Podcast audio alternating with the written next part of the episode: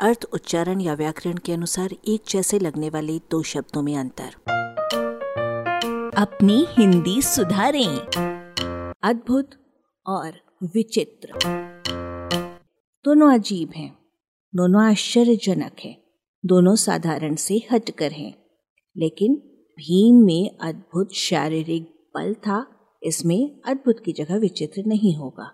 क्यों? अद्भुत प्राय सकारात्मक होता है। वो कई बार अलौकिक होता है जो अपनी अपूर्वता और विलक्षणता से हमें मुग्ध कर देता है। उसे देखकर हम स्तब्ध रह जाते हैं। उदाहरण, कश्मीर प्राकृतिक दृश्यों का अद्भुत खजाना है।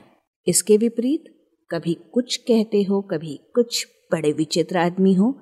इस वाक्य में विचित्र की जगह अद्भुत नहीं होगा। क्यों? विचित्र प्रायः नकारात्मक होता है और मन को नापसंद करता है, क्योंकि वो आशा और कल्पना के विपरीत होता है। जैसे आज की सब्ज़ी का स्वाद बड़ा विचित्र है।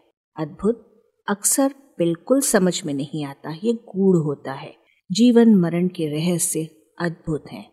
व्यक्ति की समझ, अनुभव, परिचय, ज्ञान आदि के स्तर और मात्रा के हिसाब से एक ही बात किसी के लिए अद्भुत हो सकती है और किसी के लिए नहीं।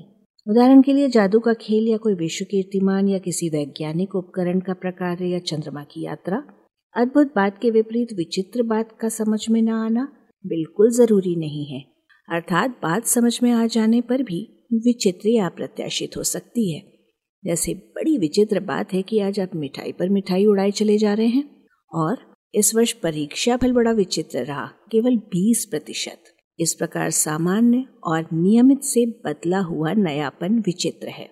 विचित्र में यथा आवश्यकता, विशेष रूप से चित्रित तथा चितकबरा, चित्तीदार, धब्बेदार रंग बिरंगा रंग लिप्त बहुरंगी नाना वेद तदनुसार सुंदर और मनोहर अर्थ भी लिए जाते हैं।